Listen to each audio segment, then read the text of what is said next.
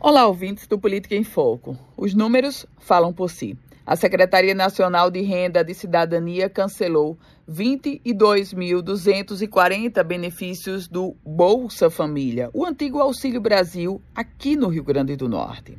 Esses dados constam no relatório de avaliação da Controladoria Geral da União. O número representa cerca de 4,44% dos beneficiários no estado o Rio Grande do Norte, que tem cerca de 500 mil famílias recebendo o auxílio, hoje chamado Bolsa Família.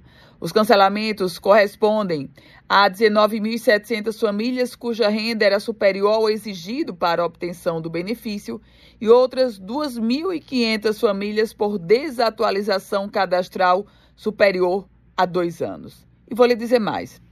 O cancelamento de benefícios atingiu 1 milhão e 400 mil famílias, isso em todo o Brasil.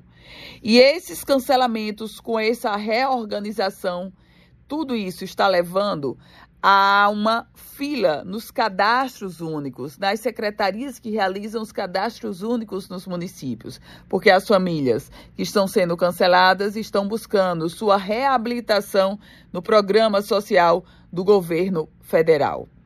Eu volto com outras informações aqui no Política em Foco com Ana Ruth Dantas.